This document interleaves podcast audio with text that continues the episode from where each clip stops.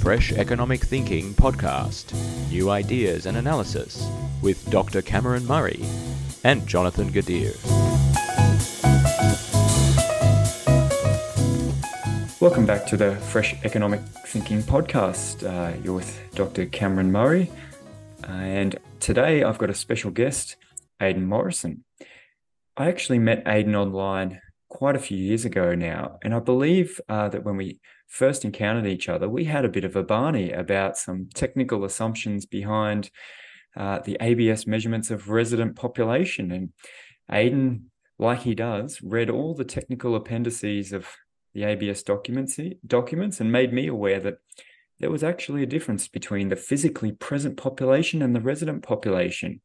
So Aidan's the type of guy that really likes to get into the details and doesn't mind, like me, having a bit of a Barney uh, in order to get to the bottom of a problem. I wanted to have Aidan on the show today because he's having another Barney, but this time with a couple of Australia's major institutions in energy and science, namely CSIRO and AEMO, AEMO.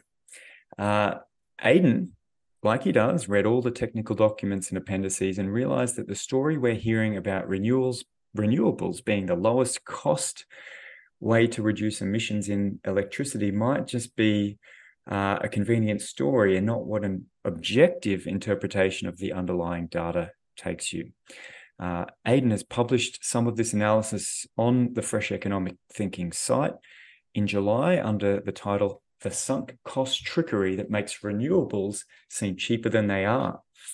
That helped Aidan get some attention, and the Barney continues today.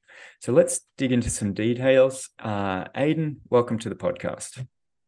Thanks so much for having me, Cameron. Really great to be here. Really good. Maybe we should start. Who are you to think that you can have a Barney with Australia's experts in, and I'm using inverted commas with my fingers here, in energy yeah. economics and policy?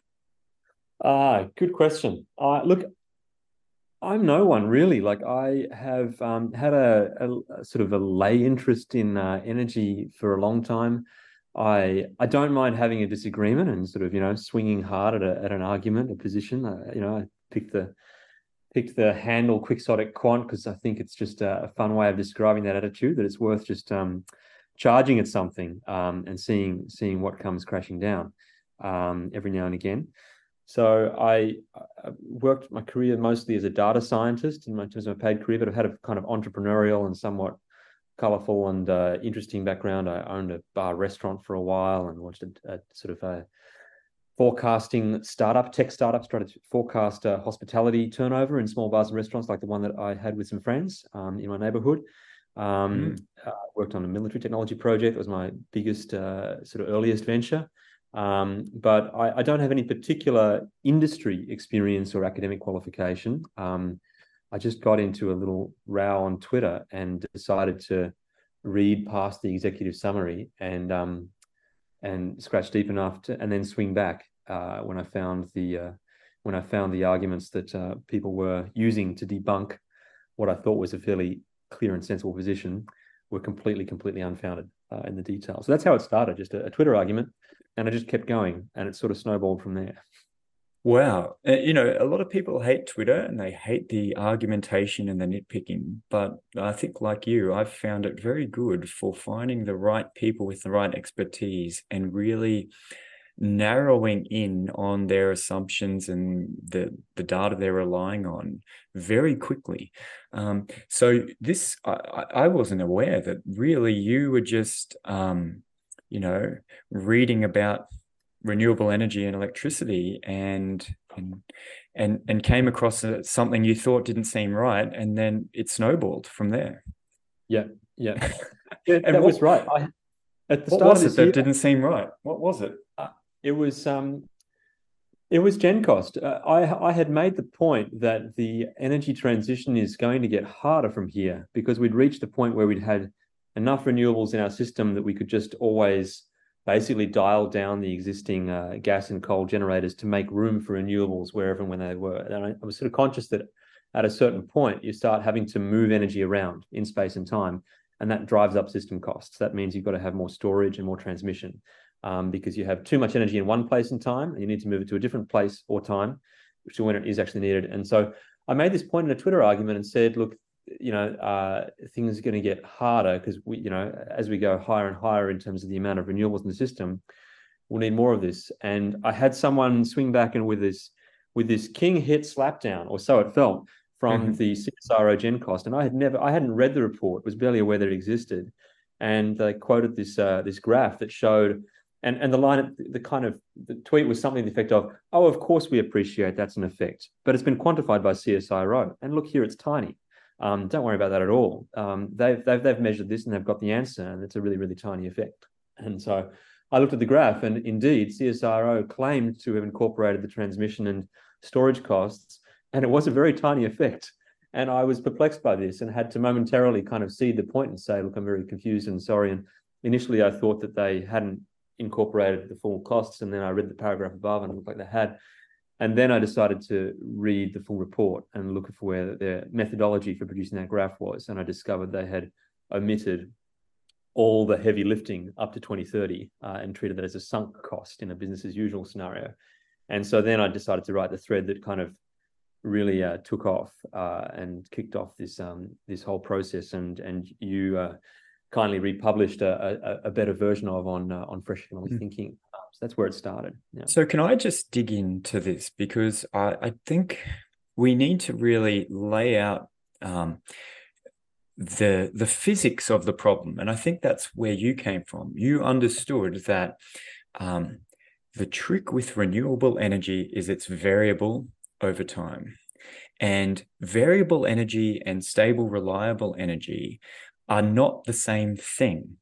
Variable energy uh, comes at different places and at different times. Uh, and so you have to move it through transmission wires or store it in batteries or pumped hydro so that you can use it when it's needed. And um, and so you came with this sort of um, clear physical um, reality that if you if a little bit of your generation is variable, then you only have to move a little bit of that variable energy around um, so taking Actually, the solar from the day to the evening or from one location to another. But when it's a huge part of the generation, you have to move a huge amount of energy around. Is that a good way of describing um, the problem that you had in your mind? And yeah, yeah, it's it's no, it's even more than it's more acute than that. Even if you have a little bit of energy that you can't control, the variable energy that you can't control, and that's the key thing. It's not so much that it's variable, is that you can't mm. control. Mm when it varies, right? So uh-huh. if there's a little bit of energy that you can't control, you can take whatever arrives, whenever it arrives, and slot that into your system by just reducing the bit that you can control uh-huh. and turning that down. Um, so a little bit uh, doesn't need to be moved at all. You just uh-huh. accept it on your rooftop solar panel, on the nearest wind farm, and it just goes into the grid. And whatever electrons were flowing there before, you just turn them back because you can do that for some energy sources. Right. And you just make the new stuff to slot in. So there is there is no moving around of the first bit of uh, variable renewable energy at all. It's it's only at the point, which is the point that Australia and a few other Western countries or jurisdictions are reaching now, when you get to the point where you've got enough wind and solar that on a nice, bright, windy day, you have more than enough energy at one place at that time then you need to start moving energy around. And that tends to be around the 30% to 40% level where you start to really need to move energy around. So we've seen nothing yet. And everyone uh-huh. that says, oh, renewables have been growing so fast and renewables have been, uh, um, you know, seem so cheap. Yep. They're quite right. That's how they have been till now. But that means nothing about what the next 60% of the decarbonisation process looks like because it's only just starting to get hard.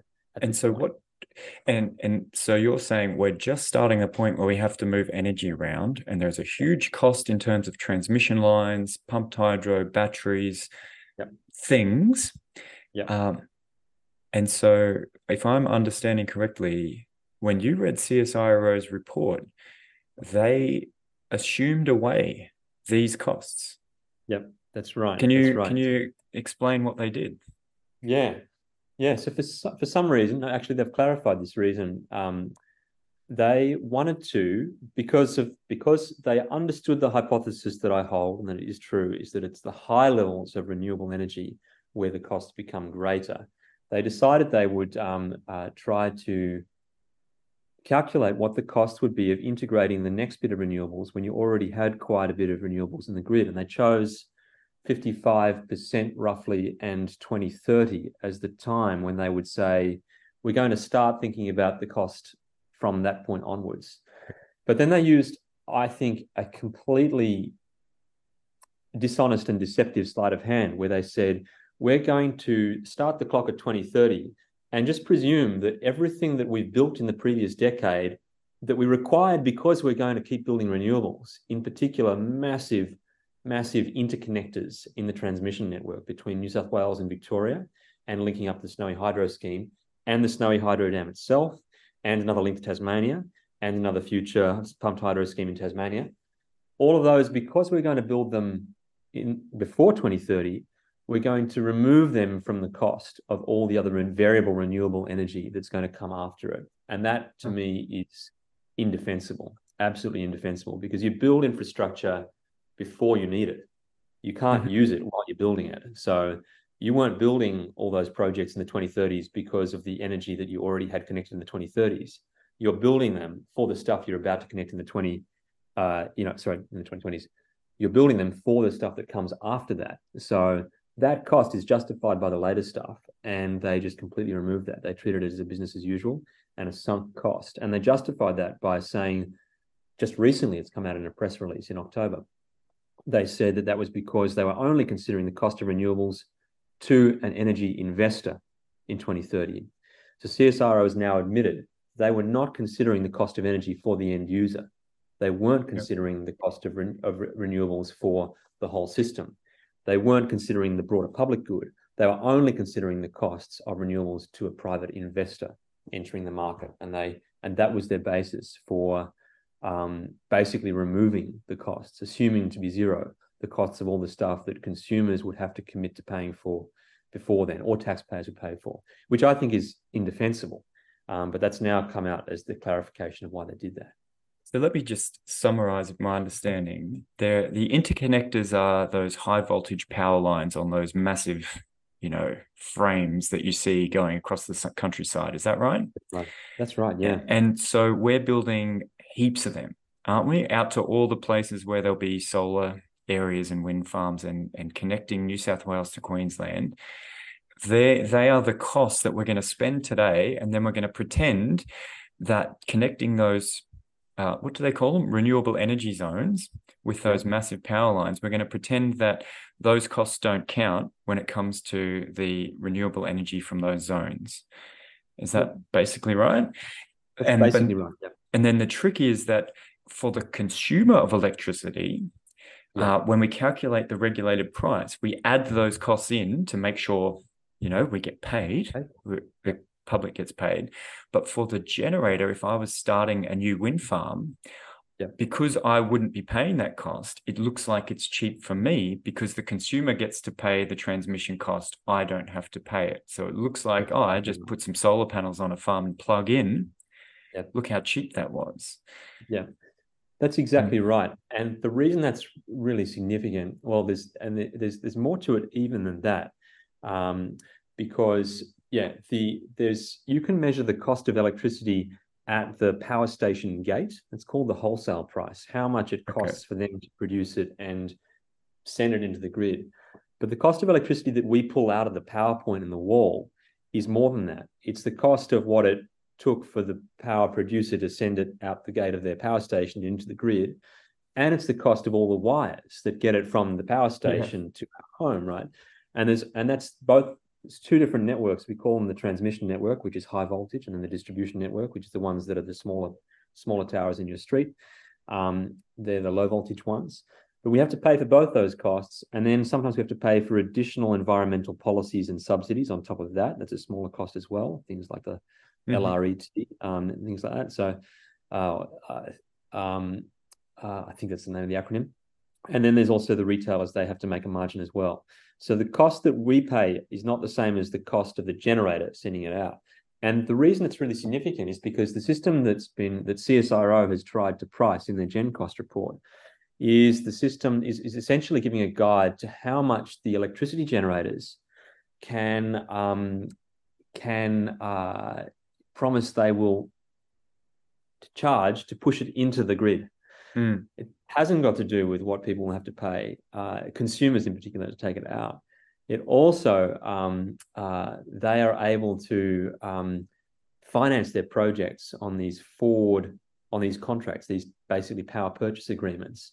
And so if they can assume that someone else is paying for the all the uh, transmission projects uh, in a regulatory base, it helps to make it look very cheap for them to say, oh, well, we're producing power quite cheaply um, Mm. because someone else is meeting the cost of those distribution networks. Um, so that's it helps them to it helps to create the impression that renewables are cheap um, because of their at the power station gate costs uh, being identified, not the what it takes to pull the power out of the wall socket costs. And and so so let's just say you've got this stack of costs for the consumer when you pay at your house your electricity. Let's Yeah. just say I'm paying a hundred dollars of electricity. Yeah. Um, how much of that hundred is the generation of power, and how much is the rest, the transmission, the levies, the um, retail, and managing my account? Like, Yeah. is uh, it's, yeah, what's what's the ballpark there? Split the generation is about forty percent. Generation is forty percent, so it's less than half. That's right. Less than half of the of the of your power bill price is the actual power. More than half is what it takes to get the power to you. Okay. So the bulk of the cost is not putting energy in at one end, but transmitting it and managing the accounts and you know the distribution of it. Um, Mhm, and yeah. so when when the CSIRO says it's cheap, well, this this the smallest component is reasonably cheap. But what they're doing is they're adding more cost to the larger component Right. and not telling anyone about it. That's exactly correct. Exactly correct. And the same thing is replicated as well in the AEMO integrated system plan, where they assume, for example, that the biggest single part, which is the distribution network costs, are fixed. No matter how many new electric cars we add, no matter how much electrification of heating we add, no matter how many power walls, no matter what rate and speed we need to discharge and recharge all those power walls off each other, the distribution network costs they assume to be fixed throughout the entire period of modeling out to 2050, when in fact the reality is the distribution networks are raising their prices and flagging they intend to raise their prices in the next regulatory period right now to accommodate exactly those things. And they quote AEMO's ISP and the targets for distributed energy resources as the reason for raising prices in the next regulatory period. Um, so that's that's exactly it, and it is absurd and unreasonable as that. And so CSIRO, let me just get all the acronyms together, is the Commonwealth Science and Industrial Research Organization, if I've remembered. They're, they're a federal government scientific body. Right. They what was what was their involvement? Which report did they produce and why? Their, their their involvement is to produce the report called GenCost, which is Mhm. the cost of generating the electricity. Um, now, Okay. there th- there's a there's a nexus between that report and the report that's produced by AEMO. AEMO is the Australian Energy Market Operator, and they Mhm. produce the ISP, which is the Integrated System Plan. Now, the reason these two are linked is because GenCost considers the capital costs of building the power station, and they also try to calculate the levelized cost of energy, which includes not just the capital cost, but also the fuel costs, maintenance costs, and life cycle costs, as in when you Mhm. have to dispose of the power plant, how long it lasts for, etc. So that's the that's the average price at the power station gate, if you like, of producing the electricity over the life cycle of a plant. Now they produce that. The reason they collaborate with the ISP that's produced by AEMO is that they have attempted to do this adjustment for levelized cost of electricity, which doesn't attempt to incorporate the effect of the intermittent nature of renewables. They're trying to adjust for that, or they're claiming they're trying to adjust for that by incorporating the costs of extra transmission, storage, and firming power, the backup generators when there's not enough wind and solar. And they need to refer to AEMO's much more complex in-depth report, the ISP, to figure out how much batteries we are likely to need at some year in the future and how much extra pumped hydro we're likely to need at some year in the future. And that's the link that they have with the ISP. And they're quoting the ISP and saying, oh, look, if we just jump forward to the ISP projections at 2030, oh, it turns out we don't need to build quite as many mm. new hmm. big interconnectors between the states um, at that point because they're already built. And so we won't add any new costs there um, for the next bit of renewables. Um, uh, and similarly, they also replicate other major assumptions of the ISP. So, for example, the vast majority of the battery storage that's used to store power from renewables is actually in what we call behind the meter uh, storage, which is power walls and Teslas, like electric cars that are plugged back in to support the grid. Right. The ISP does not incorporate that as a cost because they hmm. assume oh. that consumers are going to buy them anyway and hmm. provide those services back to the grid of their own accord without any sort of payment or incentive structure that represents a system cost. So, so let me CSIRO replicates that mistake as well and doesn't incorporate the cost of most of the batteries. So let me just be clear. You just said that we are assuming that we don't need as much transmission for the extra variable renewal. Sorry, you, you were saying these reports assume we don't need as much transmission because they instead assume that every household will have a battery that will help reduce the variability of the grid. And that cost is just ignored. Yep. Okay, amazing. Okay, I'm going to maybe take it up a level here. So you've um, read these reports in probably about as much detail as anyone except the authors of the report, which is actually the norm, I think, in a lot of these um, big technical documents produced by these agencies. Um, so I want to sort of speculate on the sort of political pressures involved. But but firstly, I want to say if if you had all the information they had, and now that you've read more than anyone, what how different would if you wrote the report, right? These reports, the GenCost, which is the cost of generation, how hmm. how different would it look in terms of um, the story that we're sold that you know renewables are the cheapest transition path. Um, yeah. How different? Like quite a lot, just a little bit. Is this a huge issue? I think I think very very different. Um, re- renewables look cheap when you've just got a little bit of them in the system, like at that point before you start moving them around. Um, so having, yeah, I think if I was writing the GenCost report, I mean, there's two approaches you can take. You can either say we're just calculating the levelized cost of energy and we're not trying to incorporate how complex things get when you go to high levels of renewables. And lots of reports do this, right? It's very common for um, uh, reports that try to add up the cost of electricity, like Lazards, for example. They will produce um, a report that is heavily disclaimed and say there are other costs associated. Do not rely on this for purposes other than certain purposes that it's useful for. Or they'll put in a additional, it's kind of a token, but maybe useful amount of attributed storage and say, we're not building out the full system, but if you added a little bit of storage to help here, this is how it changes the cost. Um, which is sort of a token step in the right direction, but it doesn't mean you're going to have reliable electricity from that source. It's just a step mm-hmm. in the right direction. It's sort of a common kind of pairing.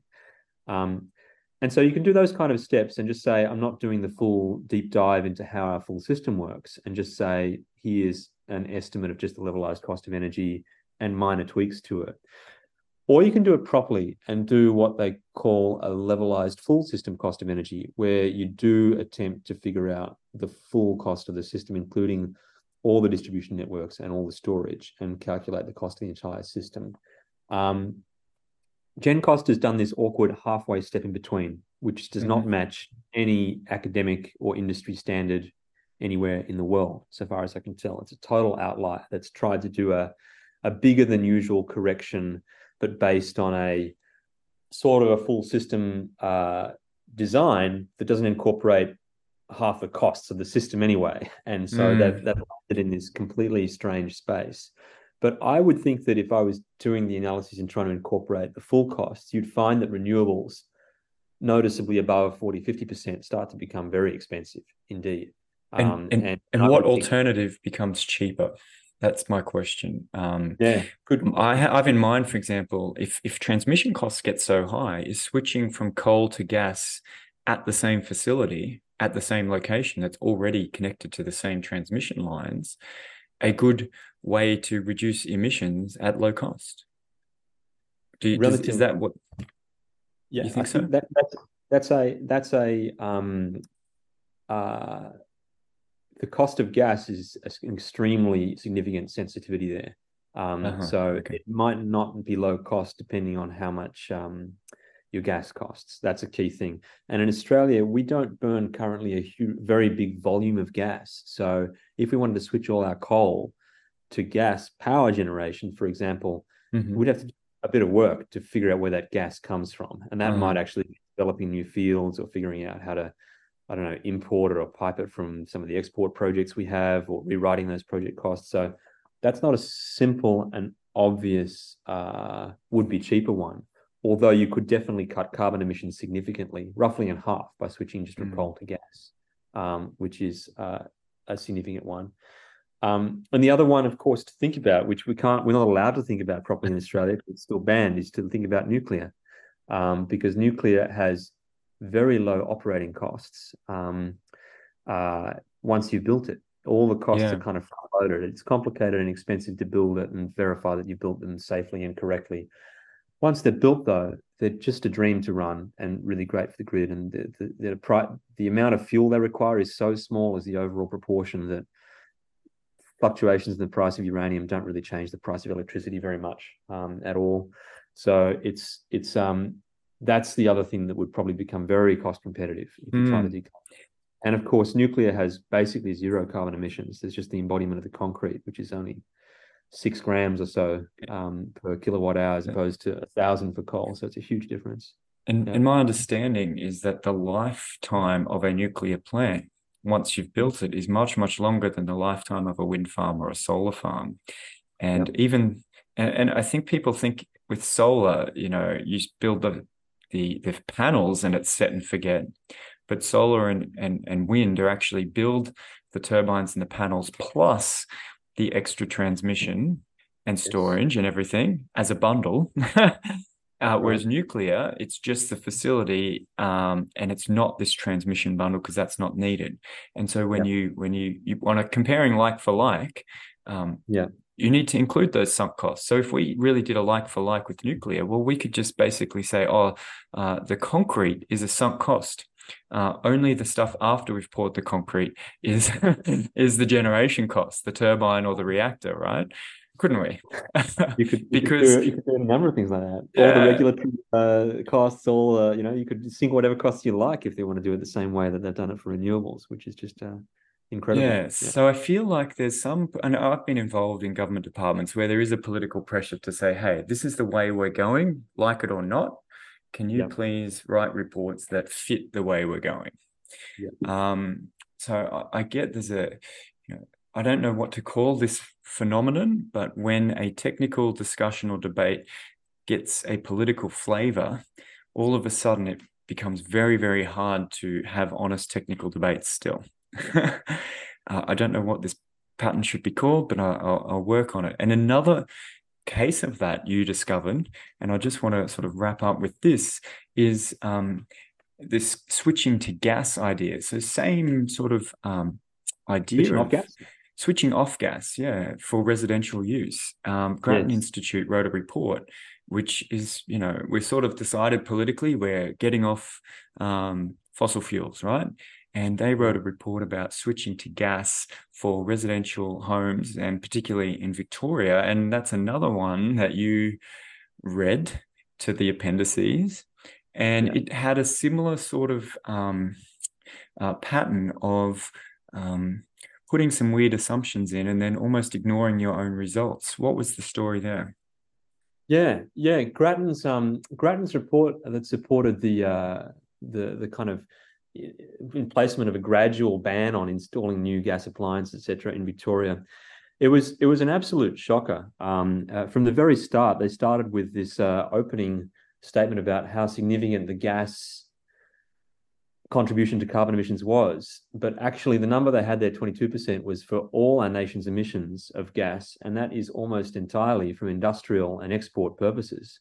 Um, and mm. power generator, and almost none of it is from the actual gas burned in the home. It's about two percent of Australia's carbon emissions that come from gas burnt in the home. Most of that's in Victoria, and so they started with just kind of like, I mean, the start of the start of any kind of policy proposal should be, how big's the prize? Why does this matter? And they mm. just completely skipped over the fact that they were focusing now on the smallest little edge case of the prize, and they were ignoring the rest of it.